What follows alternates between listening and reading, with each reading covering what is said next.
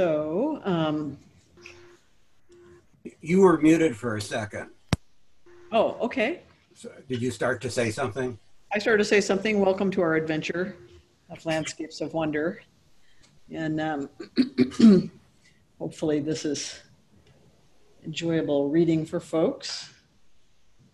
I see now. Um, I didn't put a little arrow. Is there someone who doesn't have the book? And if so, I'll share it. Okay. Anne doesn't have the book. Okay. Yeah, I can't find my book. I'm gonna. Um, I don't want to be first, and I'll get up and search for it. No, that's fine. That's fine. So yeah, so we we generally read in alphabetical order. So Anne would would tend to be first, but we'll skip you over and catch you on the next round, right? Right. Okay. So, and I believe we're on. Are we on page fifty-eight? Is that what people have? Yeah, Mid-page. matters of livelihood. Apart from matters of livelihood. Yeah, apart from matters of livelihood. That's what I thought.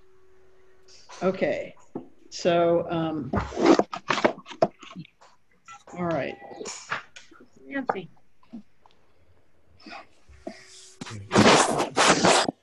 Does that look good, Anne? She's going to get the book. She's going to look for the book. Yeah, I don't think you need to share the screen, Kim, because Okay. Nancy, Nancy, do you have a book? Yes, I do. Oh, okay, great, great. Okay, so. So that's probably Barbara then, right? Yeah. Okay, Are we ready? yes, and just follow alphabetical order. By now, um, regulars know kind of who they're following, so it should be fairly easy. Apart from matters of livelihood, we sometimes suffer the presence of rodents or insects in our houses and might think it necessary to exterminate them. The thoughtful Buddhist should take an effort, should make an effort to deal with the problem by non-lethal means, such as capturing alive releasing outside the invading creatures, or using harmless repellents or preventing access to food in hiding places or otherwise discouraging the entry of pests into the house. All this requires some trouble and work, of course, but that is the nature of moral discipline. The Buddha knew what we do not immediately have the strength to be, knew that we do not immediately have the strength to be saints, but he surely wished us to try as hard as we can to live up to honorable ideals. If we are inclined to make compromises, we should pause to consider the Buddha's teaching on harmlessness and karma. Close observation of animals not only reinforces appreciation of the fragility of life, but draws us into deeper contemplation of our own predicament in the immense revolving cosmos.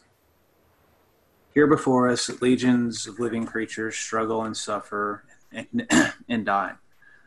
Unfortunate creatures guided only by their immediate impulses, appetites, and pains. Except for a privileged few, they will expire miserably, uncared for. They have little understanding and no inheritance, but the hard necessity of past action that has brought them to this birth and the instinctive deeds that will send them in, on to future births that may be just as unfortunate. When they might rise to better states in an uncertain manner, depending on the fading out of bad karma and the potency of good.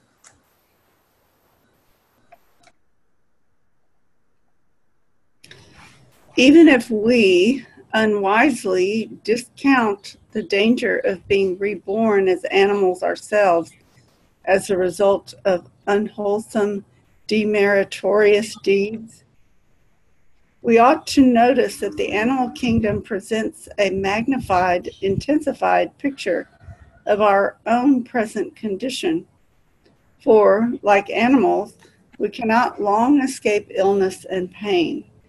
We must sometimes endure deprivation and harsh treatment. We do not comprehend the giant forces that seize us, frighten us sick, and fling us to and fro. There we go, morning after morning, faltering out into the dread world of frustration and jealousy, fed and groomed, but no better prepared than ever pacing our circular path like zoo lions, pathetically awaiting some improvement from without, some morsel tossed through the bars. Maybe our captivity is less apparent, our leash less taut, but still we live mastered by habit, not expecting to get out of it, making little feints here and there to sniff the wind, but losing concentration, losing the scent of liberation, deciding instead to scratch and sleep and waking again in anxiety. Perhaps we strike with sarcasm instead of fangs, yet we can purr in our way. We, yet we can purr in our way, yet we would have in our troubled night some gentle word. We are baffled and long for peace. Animals at their work or play might amuse us or bore us or disgust us, leave us indifferent. They should instruct us, as indeed should all phenomena of nature. That squirrel bearing its nuts in the yard, we will find will it find them again in the snow, under the snow? We packing away notes and bonds, will we find them or find them sustaining when we grope for meaning and consolation in the reign of misfortune? How much of our industriousness is thoughtless instinct after all? In an era when sublime Dhamma is still known and we are born with faculties sufficient to understand it, should we not try to escape the brutish bondage of ignorance?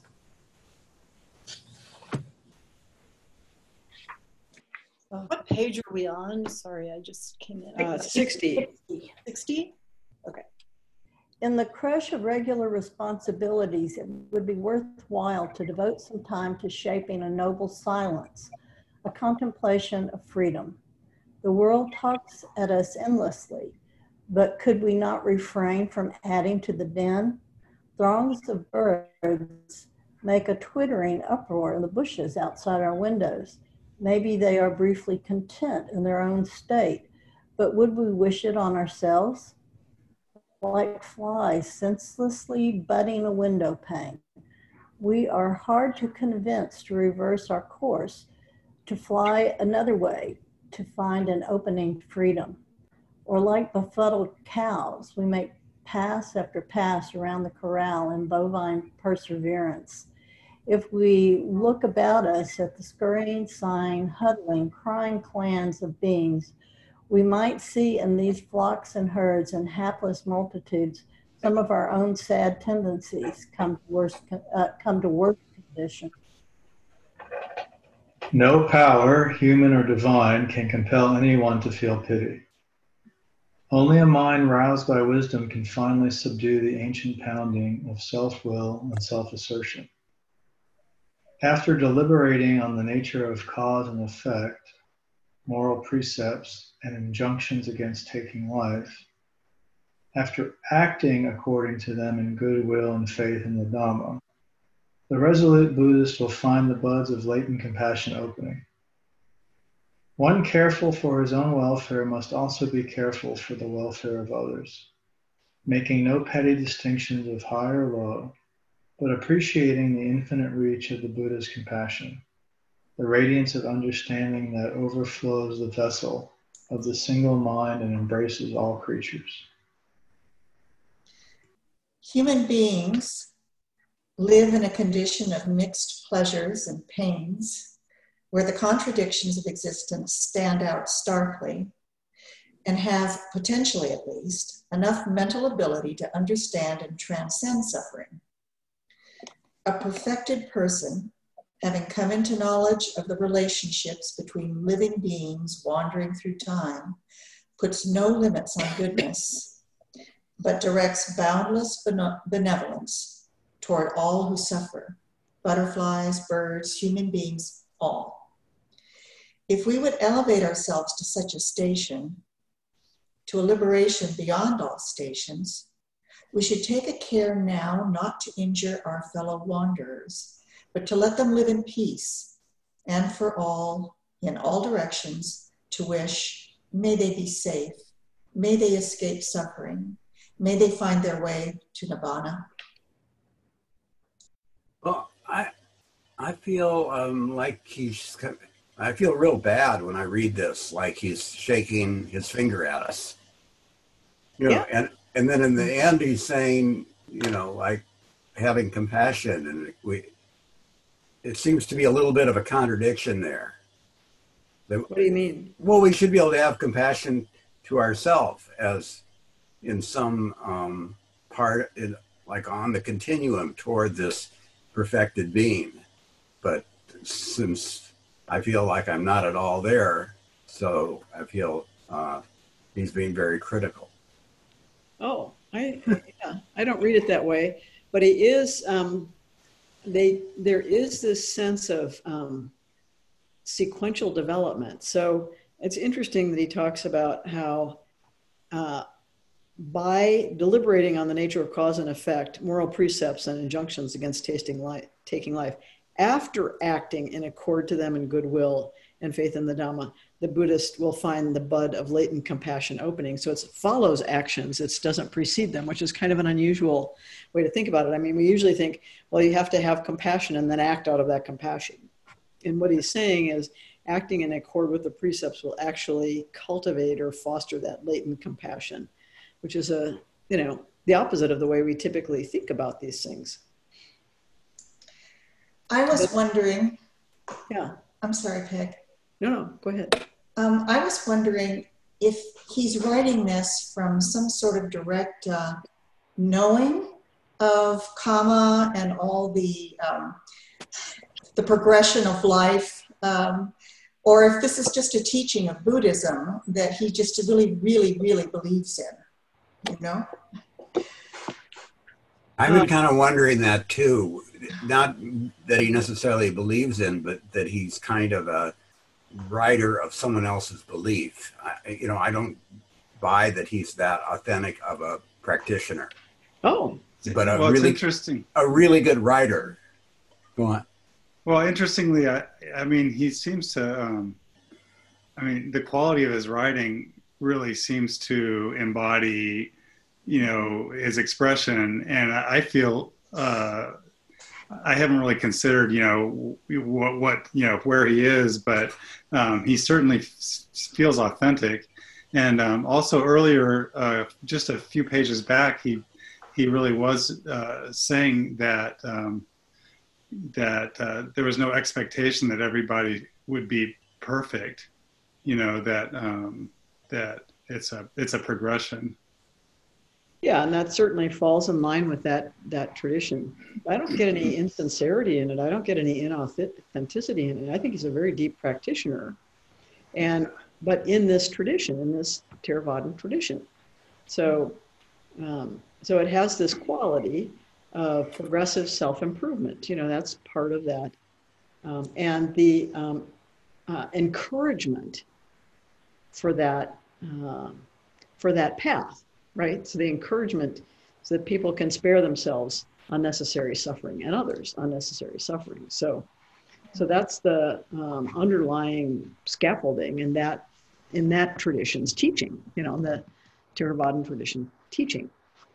Yeah, it, it says here that um, talking about the animals and the insects, uh, they have little understanding and no inheritance, but the hard necessity of past action that has brought them to this birth.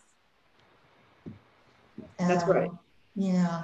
So, it's a real, there's there's this real sense of rebirth in um, Yeah. one of those six realms, cosmological realms. Yeah, I was just wondering if that was uh, a direct understanding or a, uh, you know, I don't know. That was that was it. But I I understand the teaching and I Yeah, yeah.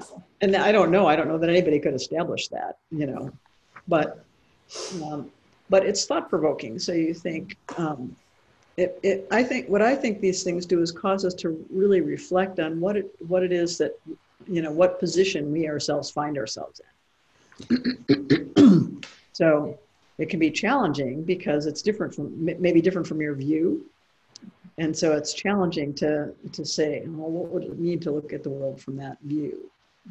I like that point of view though of uh, having compassion, really taking into consideration the experience of other living beings. Yeah.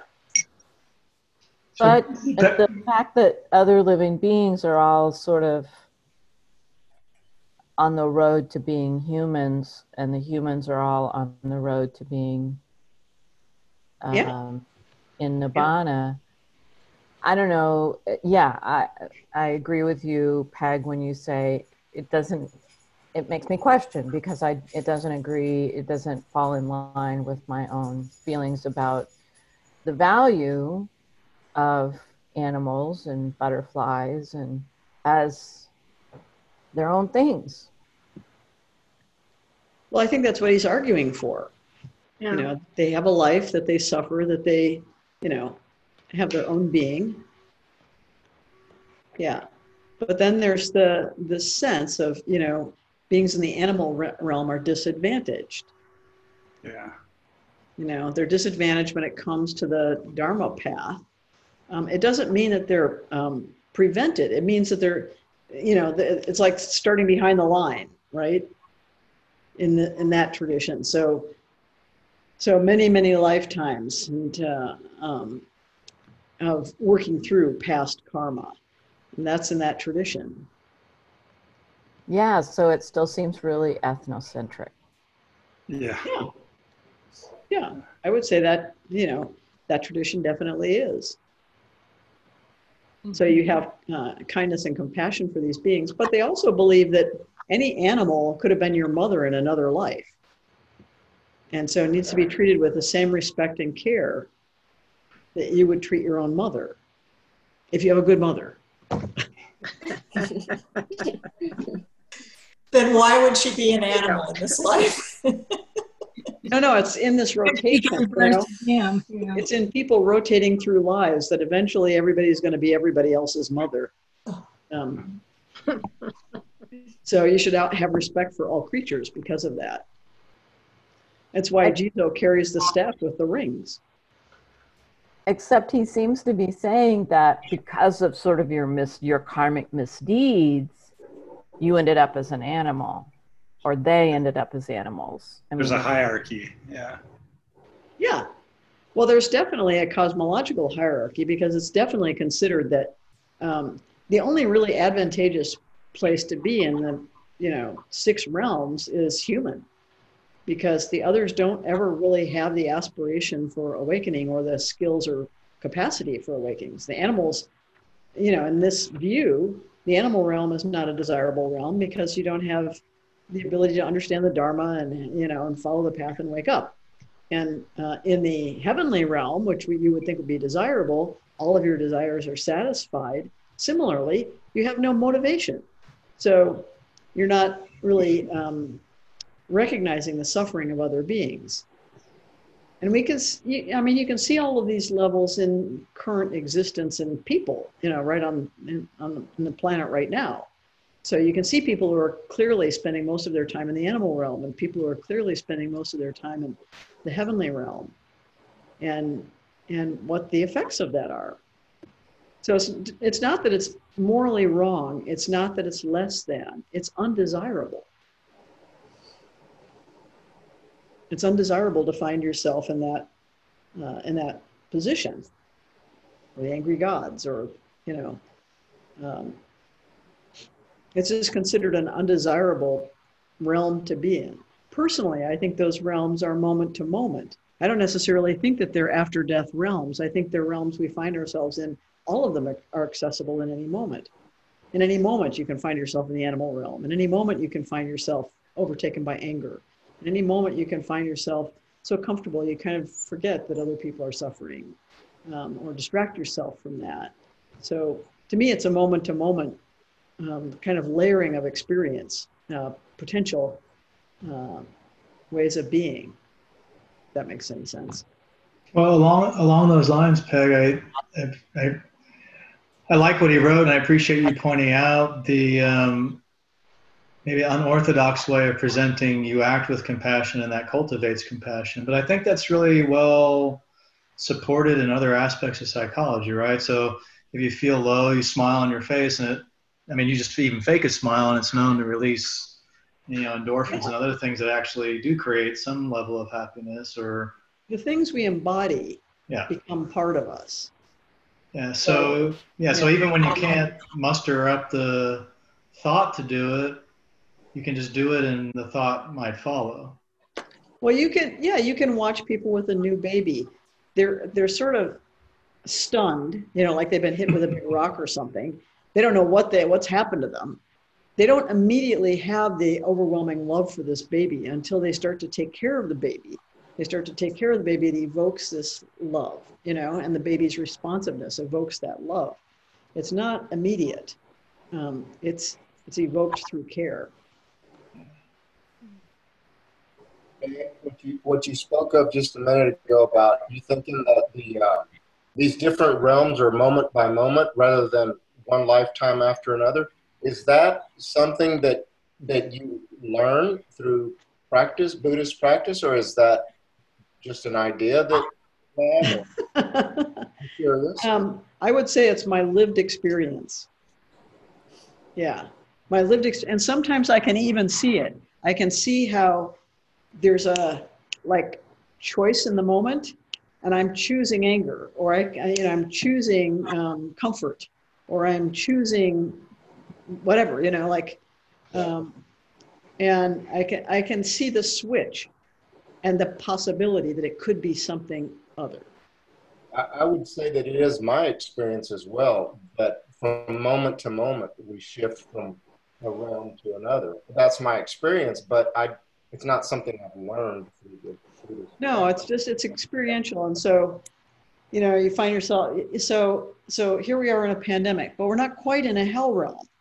In some ways, we're in a hell realm, but we're not quite in a hell realm. We can experience it as a hell realm, or we can say, actually, at the moment, I'm I'm comfortable, you know, and I'm fairly safe, you know, and um, I'm not actually inhabiting a hell realm, although there's hell realms all around me, right? Right. So um, so it's experiential, I think. And we begin to see that we can have some intentionality around how we meet this moment. Are we in one of the realms where we are incapacitated in a sense? Um, or are we in this realm where we're always unfolding the Dharma? Yeah. Yeah. And that's what you start to see. And that's why I, I think um, I, I, I think that some of these things, I think uh, that there's a way of understanding them that's the folk way of understanding them, and there's a way of understanding them that's the dharmic way of understanding them. So the folk way is what, you know, what would make sense to a villager, right? right, right. Um, and the dharmic way is this deeper boundlessness that realizes this is all happening at once. Hmm. Um, and there isn't a like linear sequence and after you die then because you've been good you go and you're like that's a very hindu kind of belief right? And that's the belief that the buddha was exploding. That was what was so re- revolutionary and radical about what he was saying. You know that karma isn't this sort of inevitable wheel you're turning and hoping for a slightly better life next time around if you happen to be in a bad life now. So um, so what happens is in the folk belief, people take the literal meaning and they miss the revolutionary sort of end uh, teaching that comes that, that sort of implodes that. And, and that's why I think um, you get a lot of folk accounts of this cosmology that after you die, you know, you go to one of these realms, you inhabit one of these realms. So, yeah, but I think we, I think we have at least a taste of each of those realms in this very life and moment to moment. That's just been my experience. Yeah, mine too. I, I just yeah. I've never heard it expressed that way, especially not in the Buddhist teachings that I've been exposed to. But it has. Yeah, but I think that's more of a Zen way of looking at it. Um, you know, so. Thank you. Yeah. Yeah, I mean, you know the story of the samurai um, approaching the Zen master with his sword up and saying, you know, teach me about heaven and hell. And, uh, yeah, I mean, it's that it's that fast, right? It's just like that. Okay, earth tones.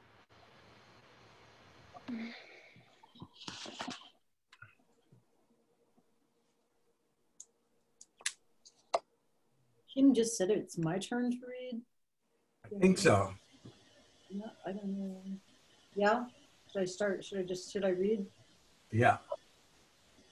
Okay, earth tones. Um, for us, for us who are much attached to beautiful colors and shapes, winter makes a problem. We have doted on rich green maples, crimson azalea bushes, and cheery blue skies. And when the turning year drives these dainties away, we are at a loss, wondering how to live expansively in a constricted, frozen world. Shall we concentrate on an indoor hobby or fly to the tropics? The live colors that sustained us have died back to browns, to the whites of snow dust, to the infinite range of grays. When we look out the windows of our speeding cars, our bubbles of warmth, onto a blasted land. These dormant, muddy farms, these austere forests, these grim cities, these sullied skies, they repel us. They give us nothing. They furnish no entertainment for the senses. We dearly love beauty, but beauty is forever dying. From, from the rose in the vase by the window to the fragrant acre of water, wildflowers.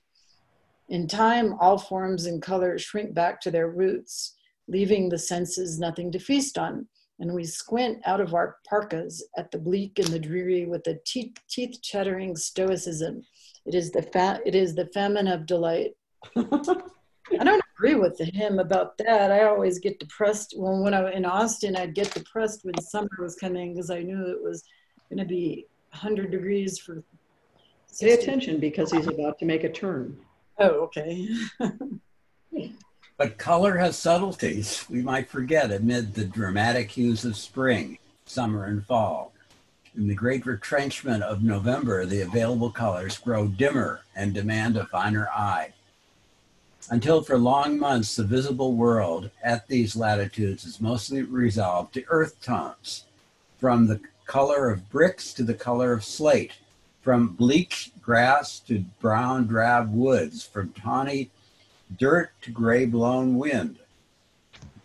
Rain. The spec rain, the spectrum turns dull. It takes an effort to appreciate the beauty in these humble shades and to find satisfaction in impoverished elements. Indeed, to mine aesthetic pleasure, where none apparently is to be found, is an achievement of sorts. To note the spare loneliness of a dry weed suggests a fine sensibility. To admire the pattern of a pine tree against a snowbank bespeaks a readiness to rejoice. But on many occasions, when the bullying wind pangs, bangs into our faces, and when sleet spatters spit miserably onto our heads, we are less eager to poetic, poeticize. It is a season of travel without and within. Our cars race along a gray track between brown immensities. Where has all the vivid color gone? Into the air, evaporated like ether? Scenes run by in miles of drab futility on the old, bare, unwelcoming earth. We see ourselves rushing between points home and work, engagements and appointments, hope and grief. And somehow the lack of color in the season now reminds us of the somberness of it all. We travel by car between cities or on foot just down to the mailbox and huff our little breaths into the void, while around us the despoiled land spreads away in stone color and dirt color, and the winds hiss and shrill. Then we go traveling within, and the journey is the same, as if all parts of nature have strangely come to share the same weary tone or value.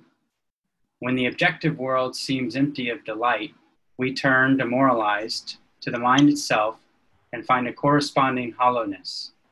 Swinging about and around, we might then begin to realize the extent of our dependence on factors beyond our control. Withhold the rain and we wither, strip the maples and we grieve.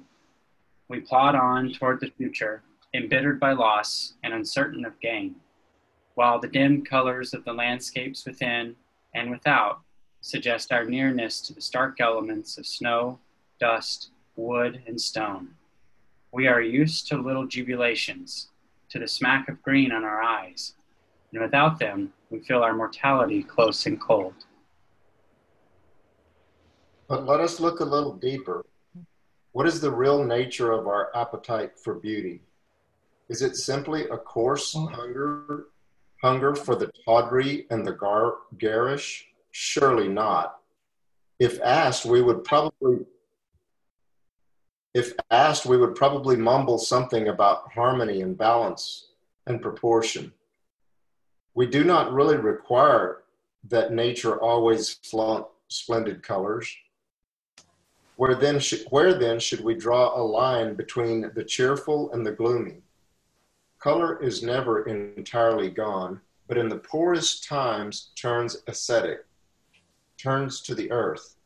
The gross appetite will be thwarted but a finer vision picks out agreeable tones in ice, eroded earth, rain darkened boards, gravel in streams, and drifts of old leaves. We can, if need be, cut our rations of beauty down to ascetic levels. We can, by skill and diligence, pick up the scraps of old color, harvesting a restorative beauty in unlikely places this sensibility lives in the human mind and may be strengthened by exercise. I think we skipped Nancy. So if we're going in alphabetical order, we skip Nancy. Oh, Nancy.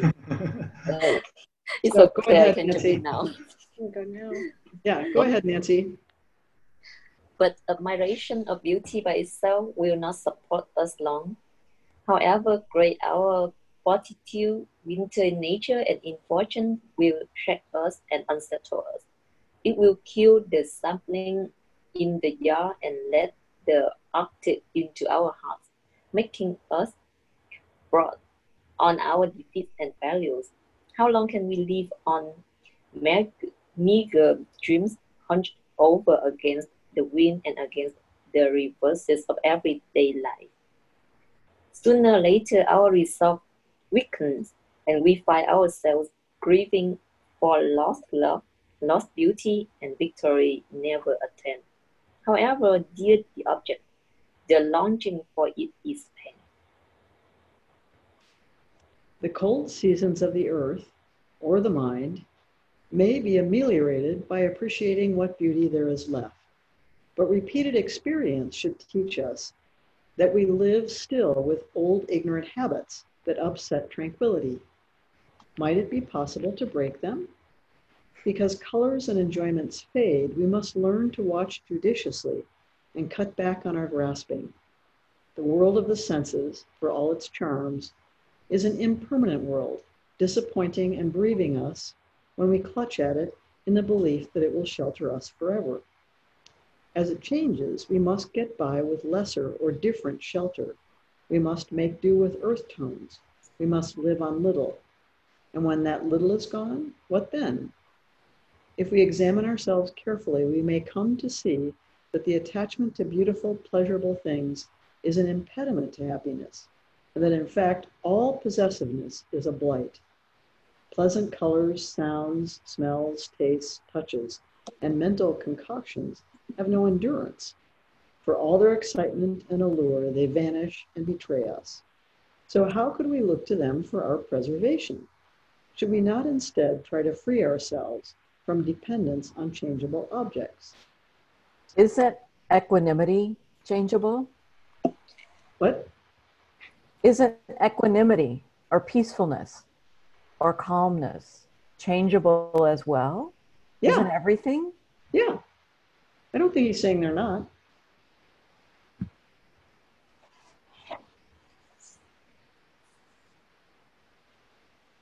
We're just trying to free ourselves from dependence on changeable objects. There aren't any objects that aren't change That's correct. aren't not changeable. Right. So it's just the grasping onto what we think we prefer over something else that's causing the pain. Yeah. Exactly. Shall we? Okay. Beauty changes. What arises slides out of sight. In the moment of seizing an object, we set ourselves up for suffering because we will sooner or later be separated from that object. Thirsting, reaching, gaining, and losing make a cycle of pain whose intensity varies with the underlying greed.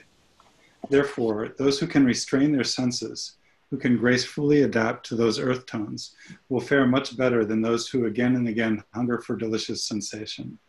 When there's craving or aversion, there will always be suffering for the mind that pulls or pushes cannot come to balance. Here in this unreliable universe, we can neither make the beloved stay nor the undesired disappear. So we will be thwarted whenever we turn, as long as we turn this with the cycle of liking and disliking.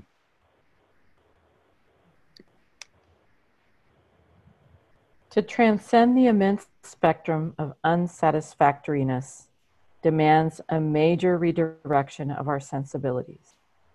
We need to develop detachment to cultivate independence of mind as the only defense against universal transience.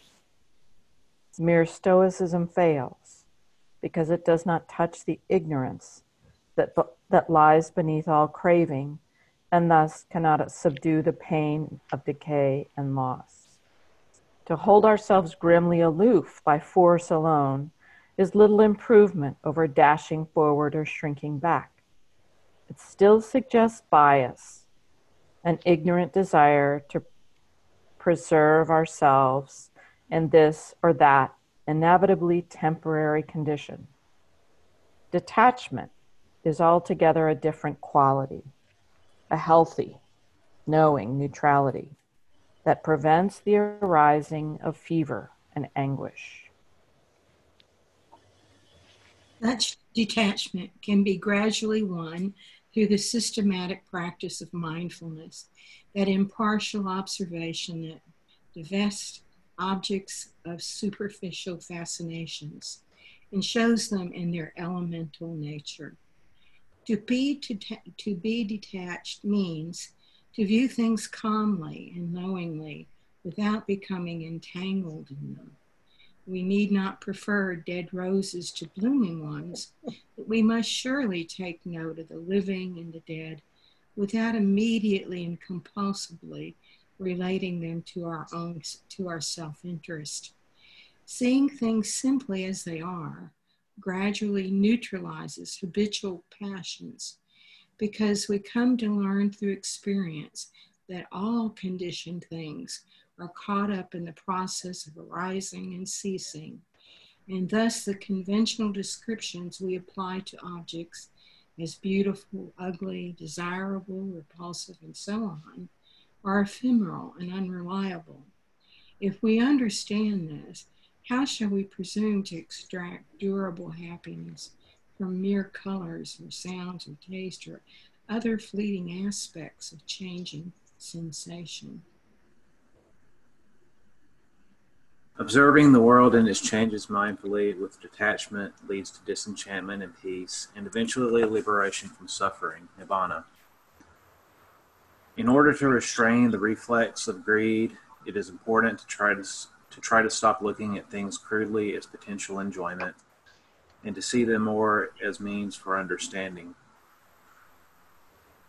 As long as we unthinkingly surrender to objects the power to infatuate or distract us, or to force us into rash action, we live in peril because, they're, because of their inherent instability. But if we view with detachment both the repulsive and the lovely, if we see things exactly as they are and not as we would like them to be, then we can live safely and independently. Then the ravenous hunger for experience will not temporarily will not be temporarily sated, but dissolved entirely. The eye receives forms, the ear receives sounds, but the idea of grasping them need not arise. The leaves of the forest will fall in their own time, and the lakes will freeze over, and the birds will come and go. And so should the wise observer be equally in accord with nature. Have we left beauty behind? Are we dealing now with abstractions, with bloodless ideals? Life without craving does not mean a parched intellectualism or immobility. To be free of the tyranny of the senses, including the mind sense, is to walk with mindfulness in the present moment, to think, act, and feel without distortion, to be unruffled and capable. Moreover, we do not destroy or despise beauty. Only the feverish attachment to beauty is a hazard. That is what we must forsake. When autumn burns itself up and gives way to ashen winter, we will not be dismayed if we have not bound ourselves to the charming show. When a pleasure is spent, we may let it pass without grief. Forms, fragrances, colors, and sounds come and go, come and go. That is their nature, while the serenity built within stays undisturbed. Beauty is a poison only if we swallow it. When we use it as the ground for reflection, it may prove gracious and inspiring. If we can turn from reds and greens to earth tones and find beauty there, if we can further train ourselves to appreciate the shades and patterns in tree bark or the subtly overlapping clouds, what might this tell us about the nature of beauty? Do we simply compose it in our own minds? Why this unseemly lust for the indefinable? Mindfulness leads us away from thoughtless hunger for stimulation to keener and keener knowledge, to a fine disinterest in the attractions of objects until they no longer catch us, catch at us like brambles, or hang on us like burrs. Now, over there, glimpsed by chance, a few stalks of pale yellow grass quake in the wind above the snow crust. In the poverty of winter, we bend toward them and meet a surprising beauty in their simple form. Then we are perhaps moved to see them as emblems of impermanence and loss, death and renewal. Then, in the deepening silence, as the words die away, we may pass over the symbol to the pure, unadorned fact sparse grasses in the frozen field. Here, cognition ends and only contemplation can carry on. Grass is only grass, let it tremble and blow as it will, and stone is stone and earth is earth, unhated and undesired beneath the great gray wonder of the winter sky. At these latitudes, the season of snow is long, but the season of spiritual cold is longer still for us if we have not learned to let alone what we cannot control and kindle instead a warmth in the heart. Even after April has opened its colors, we might feel a residual chill, knowing that the beauties we admire cannot last, that we ourselves cannot. So we live uneasily in the expectation of loss that the next winter will confirm. With detachment, on the other hand, with insight and equanimity, we might walk out on the temperate plains of non delusion and watch the passage of things with serenity. Nothing really belongs to us in this tempest of sensation, in this figure of trembling matter. Owning nothing, laying claim to nothing, how could we be bereft? Before I read, I just wanted to say that I, I was happy to hear him talk about appreciation. Um, in my own experience, the arising and ceasing of things can be quite beautiful in and of themselves. Um, you know, um, you know, winter to spring to summer to fall. I, I find it all really interesting um, and, and beautiful in its own way. So I appreciate that this sense of detachment isn't necessarily kind of like a coldness. It's um, it's not rejection. Right. It's it's a more uh, kind of a enfolding everything as it is, and just an appreciation of this life flow or whatever it is. I don't know. I mean, that's that's something that I felt myself. So uh, for a minute there, I was getting a little. I don't know, thinking that maybe he was rejecting um, appreciation. You Yeah. know, I don't think so. I don't get that. Yeah. I love this chapter. I think it's terrific. And we- uh, Ellen and I were talking about equanimity, and I think this is all about equanimity. Yeah. But also, the last line of our Theragatha verse this week was something like, "And now I am cool and free." Yeah. And I think it describes that so perfectly. Yeah. Yeah. Yeah. Oh, okay. Our cars whine over the roads. Our shoes skip over the hard ground. Our minds yearn after dreams, but still the sky crawls and the horizon keeps its distance. We travel swiftest when we cease to hurry, when we muse on the leafless maples while they shine with ice, and let the summer come back when it will. When we face barrenness and wreckage, when the momentary world presents itself in earth tones, in colors of things antique and elemental, we must bravely make of such stuff a life. This is the now, endlessly renewed, arising and departing. Already it seems a scent of gathering spring puffs in from southern latitudes, and clouds, turf, and sea freshen and move on. So the year goes by, and so a fair stillness comes, even as the wind blows and the slow rain drips from the eaves of our house. Mm, nice.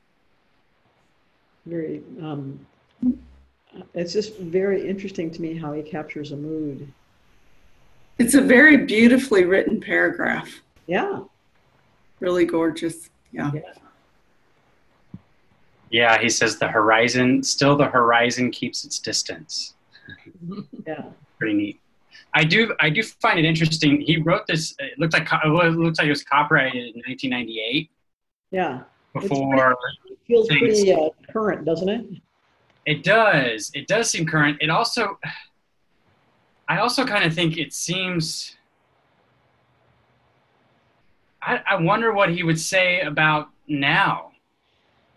Things seem maybe faster than they were in '98. I'm not really. I don't remember '98 all that much, but it seems like things went and got themselves in a real big hurry and sitting and staring at tree bark. Seems like it might be a little antiquated almost. Never. A little I slow. I agree. Never. I hope not. I Join us on yeah yeah. Join us on our morning walk, and you'll see we're still hanging on Yeah. to the yeah. But, uh, he does, the copyright is also 2013.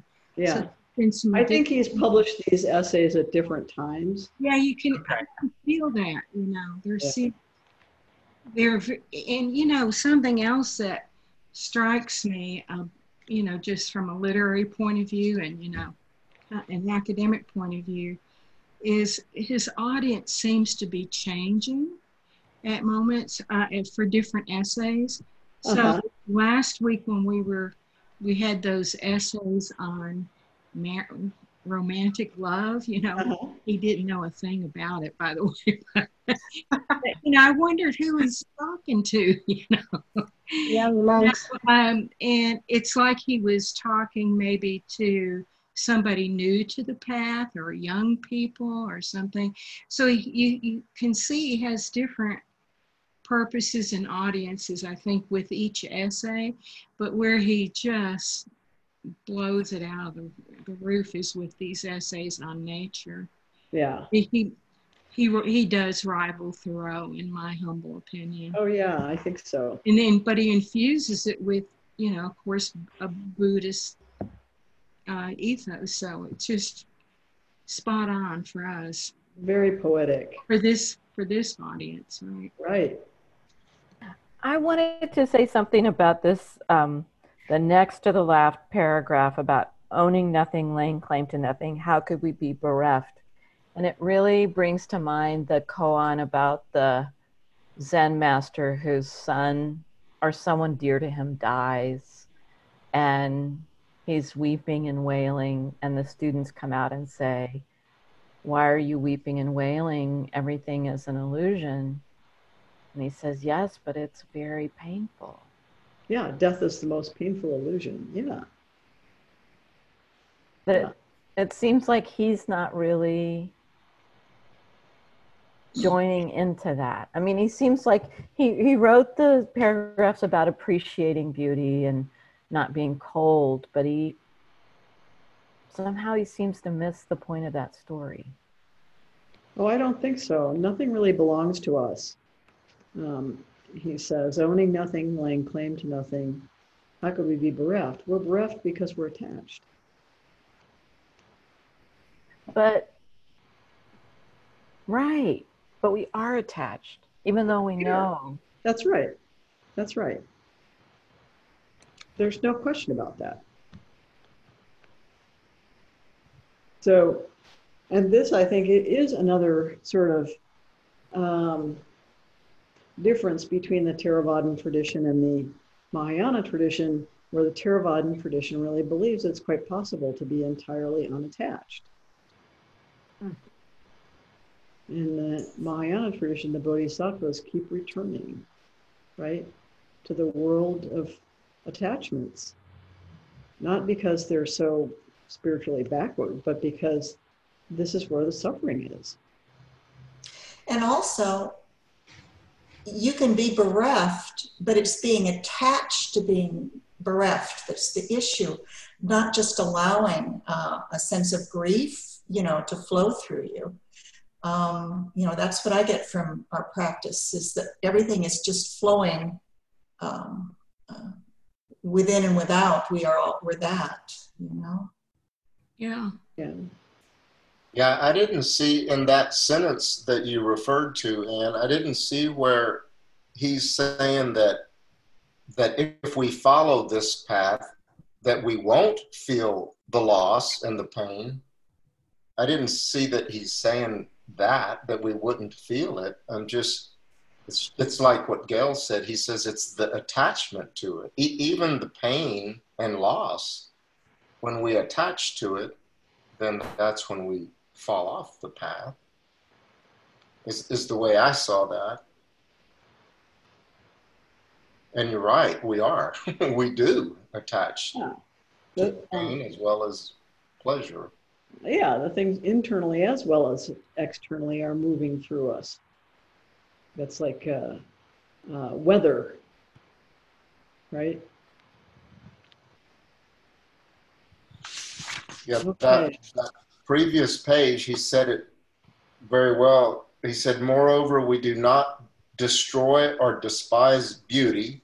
The same could be said for pain or loss. We do not despise beauty. Only the feverish attachment to beauty is a hazard. That is what we must forsake. And I, and I do think that's different than appreciation, Yes. Which doesn't have the quality of grasping, right?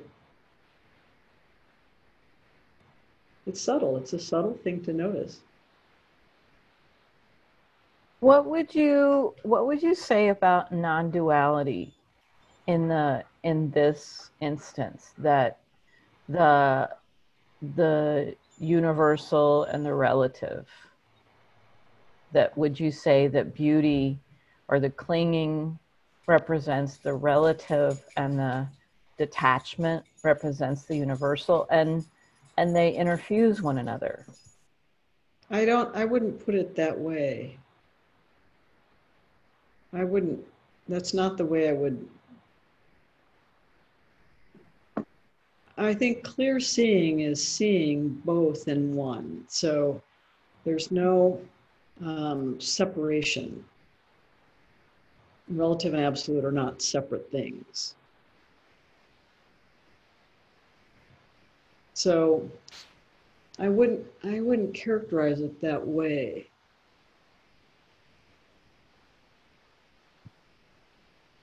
Yeah, our absorption in um, beauty is uh, our attachment. It's not necessarily limited to the world of the relative. It's not necessarily a relative quality.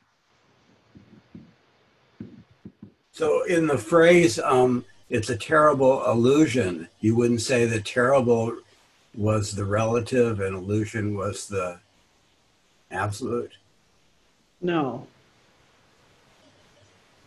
No, I, and, and I would say that that's a sort of a semantic kind of um, construct. And that's what you need to watch out for is the semantic constructs, the ways that we try and put a logical frame on something that doesn't have a logical frame.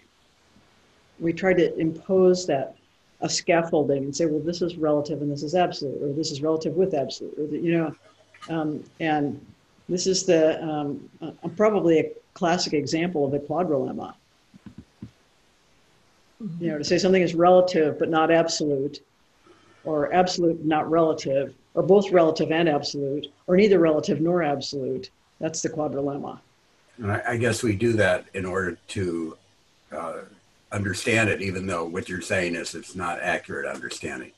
Well, we're trying to understand it with our conceptual mind, which it doesn't doesn't um, isn't adequate to the, to that any more than you know trying to give uh, reasons why you married your wife. You know, like yes, you can supply some reasons, and they'll seem plausible to you and probably to the person hearing them, but they're not what really happened.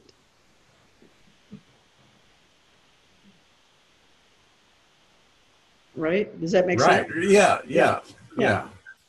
Yeah. You say it for someone else's benefit. So Or for your own benefit. For your own, yeah. True, but it probably is. You're trying to rationalize something that isn't does isn't a rational process, really. I got a new car because the old one was going to break, and you speak of all these stories like Right, right. It's yeah, you know, and so you know, in, in Japan they believe that uh, reasoning is all ex post facto. That we we decide on our hunches, our intuition, our emotion states, or whatever, and then we um, find reasons why. And that coincides with that idea that we make decisions four tenths of a second before we actually do. Right. That can, however long it is. Yeah. I totally agree with that. I totally What? agree with that. I totally agree with agree that? with the Japanese thing about when Yeah. we decide something emotionally and then we come up with our logic to Right. explain it. I remember ha- saying having that conversation with a logic professor in college, and he was appalled. appalled yeah because they've staked their whole career on this you know and um, and it's all that they it's the world they inhabit and all that they know but it's a very limited world yeah anyway what can we find out about age and wisdom Hmm. Where were we? What person? Page 67. Page 67, the start of I the mean, chapter. what person? What person last read? Who read the last uh, paragraph on 66? I think I did. Ah, okay. Okay. Okay. No, is it me again? I, lo- I don't I don't know who I'm after. Looks like it. Yeah, it's you, Janie. Um, age and wisdom. The length of our particular human life is unknown to us but limited, subject to the law of impermanence that governs, governs all phenomena. Certainly, none of us will, will forever possess health and strength to do as we wish. And yet, to many young people, and perhaps even to some of the middle aged, the possibility of actually getting old seems so distant as to be practically inconceivable. People, to the, to the innocent eye of youth, occupy fixed compartments of age and situation. There are small children, the sick, the elderly, and then, quite distinct from all of them, there is. Is that Ellis? Huh? Oh, I'm sorry. My mic was off. Oh. um, so, and then, quite distinct from all of them, there is I, timelessly youthful, energetic, sparkling with ideas and enthusiasms. What could be more natural? Childhood remains in memory, of course, but only as jerky scenes of a movie that has sped on to this climax of young adulthood where one can amuse oneself indefinitely and achieve wonderful things. If granddad or grandma is moving slow, that is no surprise. They've always been old, haven't they? some people are and some aren't, after all. The polite youth will be glad to give them his arm when they slowly climb the front steps, while his mind dances off with his own weightless dreams.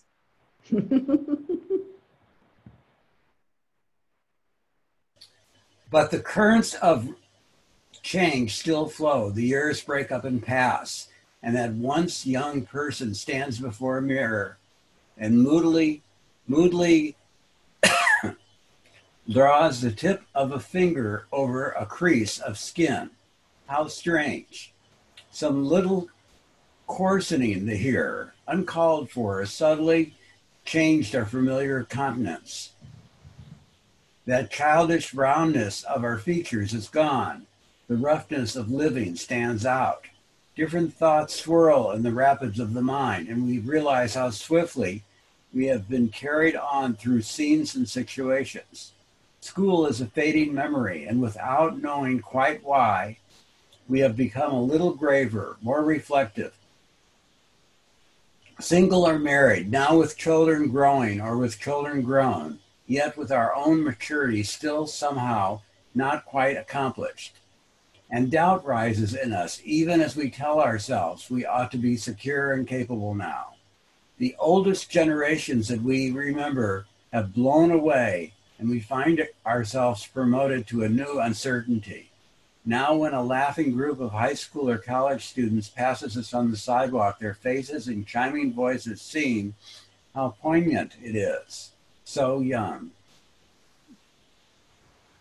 Lost in the spray and froth of time, we start to wonder about the youth that we thought we had. Has it in fact escaped from us, or was it always just a name and, and an illusion? It seems we are incredibly changing, going the way of our ancestors, getting older by tiny but inexorable degrees. And although we may call ourselves or others young, mature, middle aged, elderly, we begin to realize that no category, no approximation holds for long in this unstable progression, this endless sloughing off. If we stare at the hour hand of a clock, we can observe no motion at all and might call out the hour as one or two or whatever. But our gaze drifts away, and in a while we look up to find that the hand has sneaked into a new position, and we must pronounce a new name for the time. Change goes on, has always been going on, and even in the dream of childhood, even now. So if we are, are alert, we will at length admit and ponder the fact that the concluding phase of this human life, by whatever name we call it, must be confronted soon.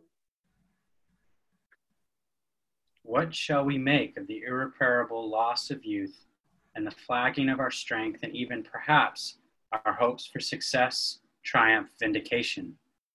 In the merciless bathroom mirror, the middle aged man, lately handsome and bright, frowns at his thinning hair, his haggard look. After a party, the fading beauty grows melancholy over old photographs. The athlete who yesterday was keeping, keeping up with the youngsters winces and mutters over a sore knee that somehow will not heal as quickly as it once did. Time pulls at all of us gently or sharply until we notice and brace ourselves as we may, we still give ground. We speculate about the shapeless years ahead, and doubt invades our hearts. Maybe we will not, after all, receive the recognition and thanks and praise we desire. Maybe we will not get rich. Maybe our dearest plans for security, long dreamed over, will not work out as we wish. In our aging parents, we perceive our own destiny, and especially if we have been used to health and activity, the, prospect of illness, frailty, and decline frightens us. How can we adjust to the unstoppable slide into old age? the first thing to do is to pay attention to principles, to learn to see freshly and review our view of reality. Dukkha or unsatisfactoriness, the elemental fire that burns living beings, must be understood and pro- understood profoundly in order to be escaped. Along with both death, sorrow, lamentation, pain, grief, and this despair, the Buddha identifies old age, jara, as an aspect of dukkha. All of us wish to live to be, but living and being bring with them all manner of affliction. But ushers in aging and death. Once would be trouble enough, but according to Buddhism, as long as craving has not been eliminated, the, the cycle of conditioned existence keeps on turning, forcing us in one life after another to keep laying out the rise and fall of brutality, to keep marking the, the circular hours, to keep sleep, slipping from youth into age. The purpose of the Buddha's teaching is to show us how to live worldly amid these conditions, and moreover, how eventually to cast to cast off accustomed genes and realize the sublime emancipation of Dupana, uh, Nibbana.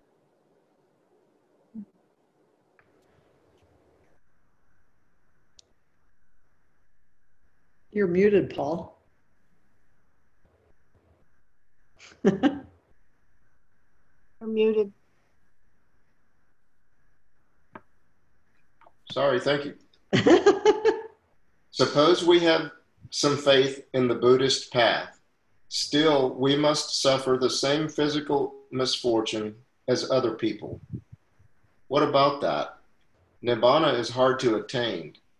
We do not doubt it. So, how are we to get along in this present life with this human body that perhaps already shows signs of deterioration? Here it helps to remember that the Buddha and his enlightened disciples themselves were not immune to the law of impermanence that slowly wrecks the body and clouds the senses, but they rejoined, they rejoiced in a countervailing blessing, wisdom, panna. This wisdom is not a mere pile of experience or a chance spark of intuition, but rather an uncovered lamp, a timeless light revealed by the removal of obstructions from the mind. By this light perfected one's by this light perfected ones see the universe as it is and walk in confidence through perils, letting go utterly of all that causes distress or worry. Certainly, they continue to feel such physical pain as the human body is liable to, but as they no longer compulsively grasp at and identify with the body, its shortcomings cannot disturb their radiant peace. Wisdom, even in a lesser, modest degree, is a shield against the blows of circumstance and a sustaining force amid loss and disappointment. The Buddhist way is not to ignore troubles, but to probe straight into them with a contemplative mind. In fact, to use those very troubles as catalysts and teachers. Are we faint hearted? Do we lack initiative?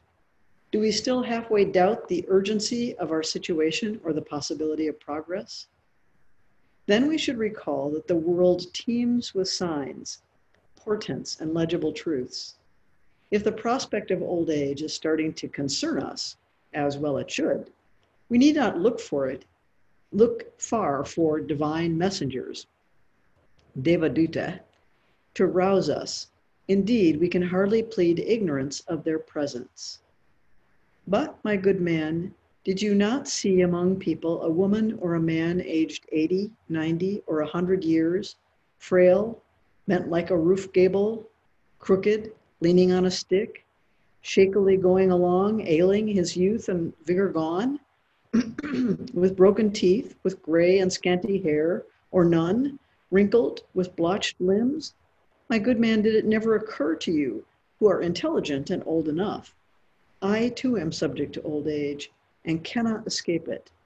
Let me now do noble deeds by body, speech, and mind. Likewise, in a sick person, we ought to recognize the divine messenger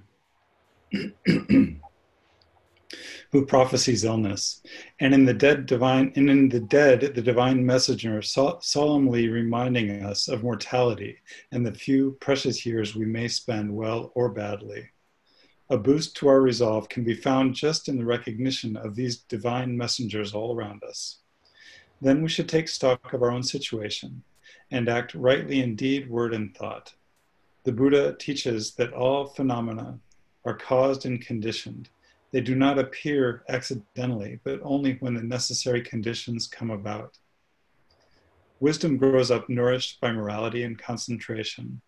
Thus, if we need mature wisdom to defend us, and we do, we must devote ourselves to morality and concentration. In other words, we must undertake the grand path of, the, of Dhamma as shown by the Buddha. When we were children, we were given puzzle drawings, which invited us to find the little animals hidden in the grass or trees. They were there. They were certainly there all along, cunningly hidden, but we had to look closely to make out the significant figures against the deceptive background. In a similar way, powerful symbols and fruitful truths constantly await our scrutiny in the tangle of daily life but it requires a mind disciplined through morality and concentration to pick them out and comprehend them rightly. A divine messenger of old age, sickness, or death, once seen, once recognized, will step forth again and again in one guise or another, amazing us that we never noticed this visible Dhamma before. Seeing and pondering, we must exercise our newborn and still weak understanding by behaving morally and nobly with mindfulness and energy, so that stronger understanding will be the happy result. Then it may be that when we come to deal with the wearing out of our bodies, our minds will be alert and ready. Just as in our childish ignorance, we attribute permanence to the people and scenes about us, assuming they will always stay the same. So we have long been accustomed to think that wisdom, strength, ignorance, or other virtues or failings are permanent and fortuitous characteristics of people. For example, we assume that there are somewhere the wise and that there are ordinary people like ourselves. And then there are ordinary people like ourselves. Thus we are and always will be, so why should we presume to seek insight? But this is a dreary mistake resulting from inattention to causation and change. Wisdom does not hop out of some cosmic lottery into one person's head, but not another. Rather, it germinates, grows root and stalk, and bears fruit according to the efforts of the individual dedicated to his own true well being. We cannot excuse ourselves from the religious challenge on the grounds that we are not wise, that we just do not have what it takes for enlightenment. Nobody has what it takes before actually traveling the path. Even the Buddha himself, we must remember, lived innumerable lives before he reached perfection. And even in his last life, he was certainly not just born into enlightenment but had to earn it. Can we, in our turn, respectfully, respectably bemoan our lack of wisdom while refusing to cultivate it?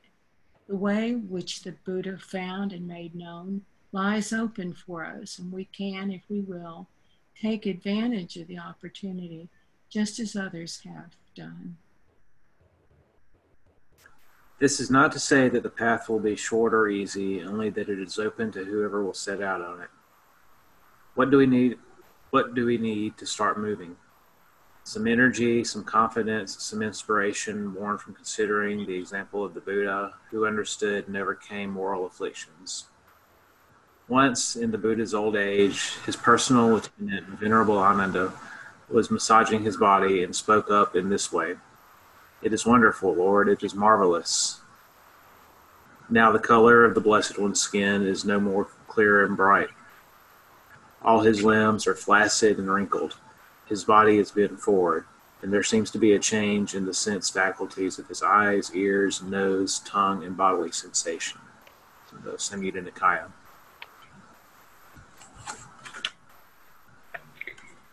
Why should Venerable Ananda find these facts wonderful or marvelous? We might reasonably guess that he saw them in the light of the Buddha's lifelong teaching about impermanence. Even the Buddha, so vigorous, vital, endowed with psychic powers, had to succumb to the decay of the body. And Venerable Ananda was astute enough to catch the significance of the fact. If the noblest of men cannot avoid the unpleasantness of old age, then how can we? But more wonder should come from the realization that the Buddha, while deploring old age as another form of dukkha, bore his own infirmities with equanimity.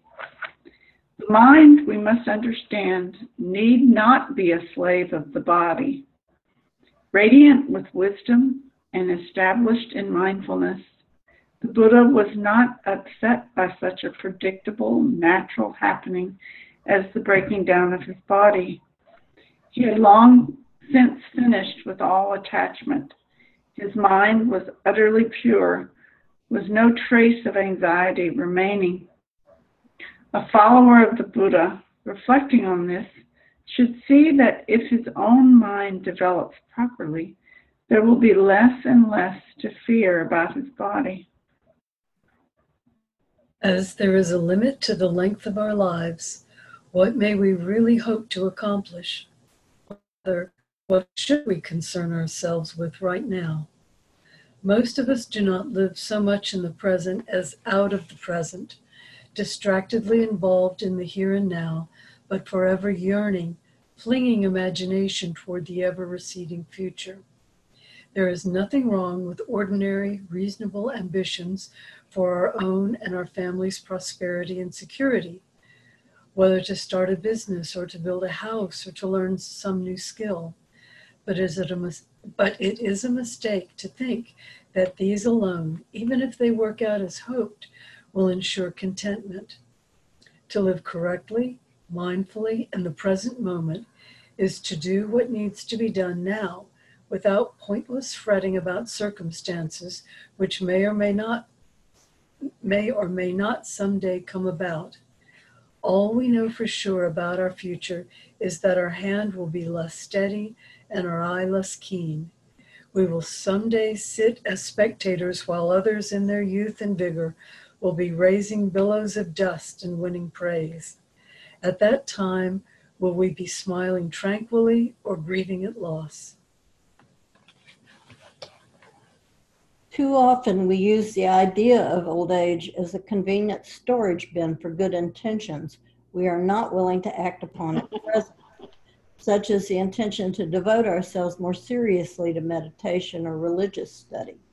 Distractions, wants, and duties so force themselves upon the mind that only very determined people can consistently apply themselves to, a higher, to higher matters and remember to keep the Dhamma at the center of all their activities.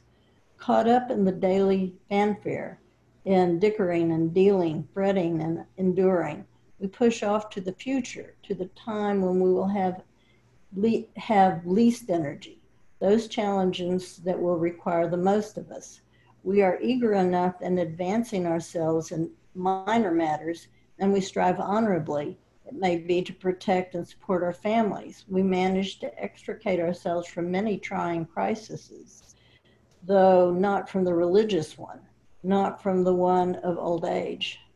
Through the cascading years, harassed by doubts and guiltily aware of our incompleteness, we tell ourselves we are heading toward free time in the future in retirement or old age, which we will spend in reversal of present habit for religious purposes.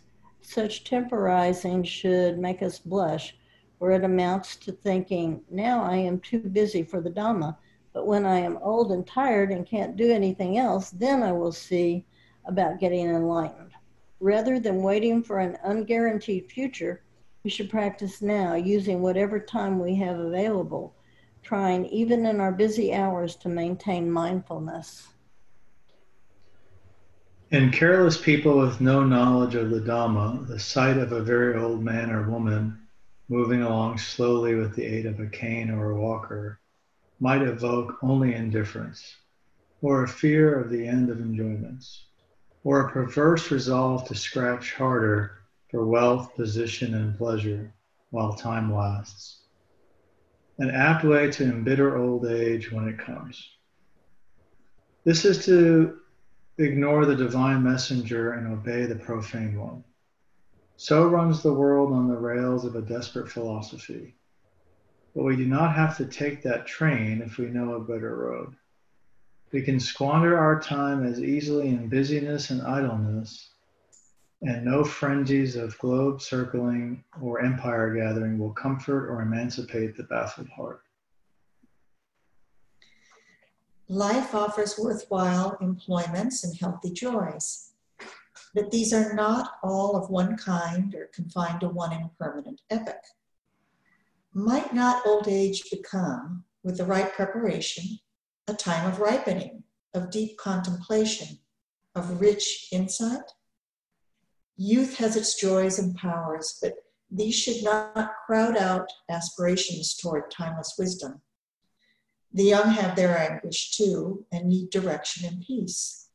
Why should they or any of us postpone indefinitely the blessings of the Dhamma when the materials for good work surround us?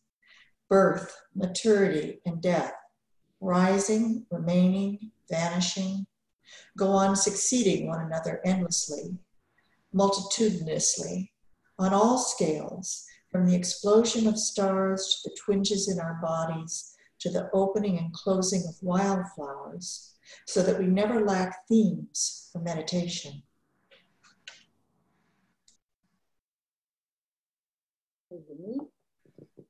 Uh, the mere accumulation of the mere accumulation of years, no matter how thick with adventures, will do nothing to build up wisdom or disperse ignorance. For what is experienced by itself but a disordered mass of pains and pleasures, a confusion of happenings? But when we live consciously and intently, intently bringing morality and concentration to bear on our experience, when we study the patterns in the tapestry of events, then we set up prime conditions for the quickening of wisdom.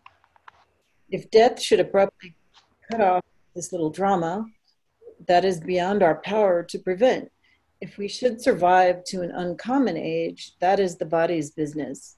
Our business is to live now through whatever circumstances our karma provides, as clear headed seekers of the good and the worthy. Once the Buddha asked King of Adi of Kosala what he would do if he were told that a mountain as high as the sky was moving toward him from the east, inexorably crushing and destroying everything in its way. and that the three other mountains were moving toward him from the west to the north and the south.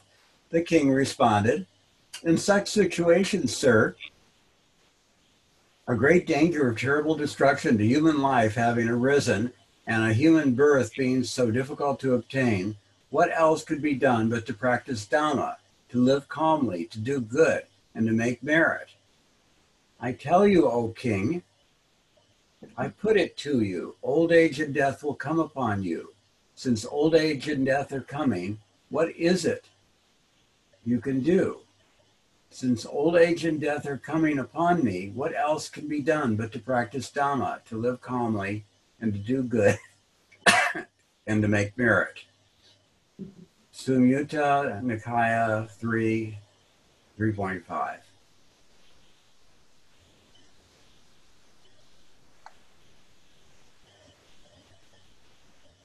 Can I go on?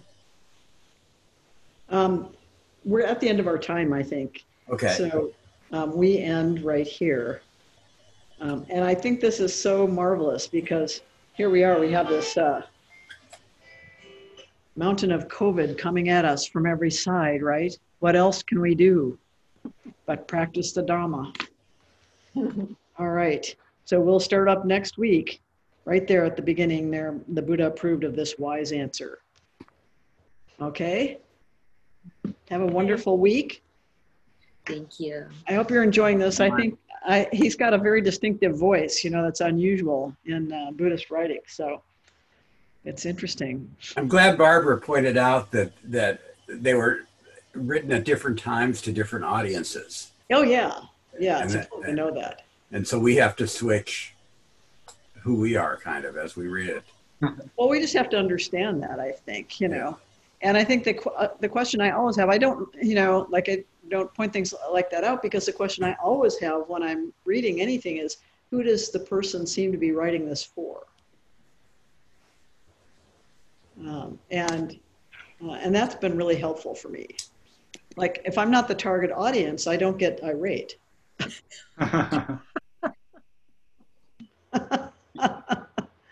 Like, I can't right. see you getting irate. Oh, you'd be surprised. All right, take care, everybody. So good to see you. It's really nice to have others. Yeah. Bye, everybody. Take care. Bye bye. Good night. Good night. Bye. Good night.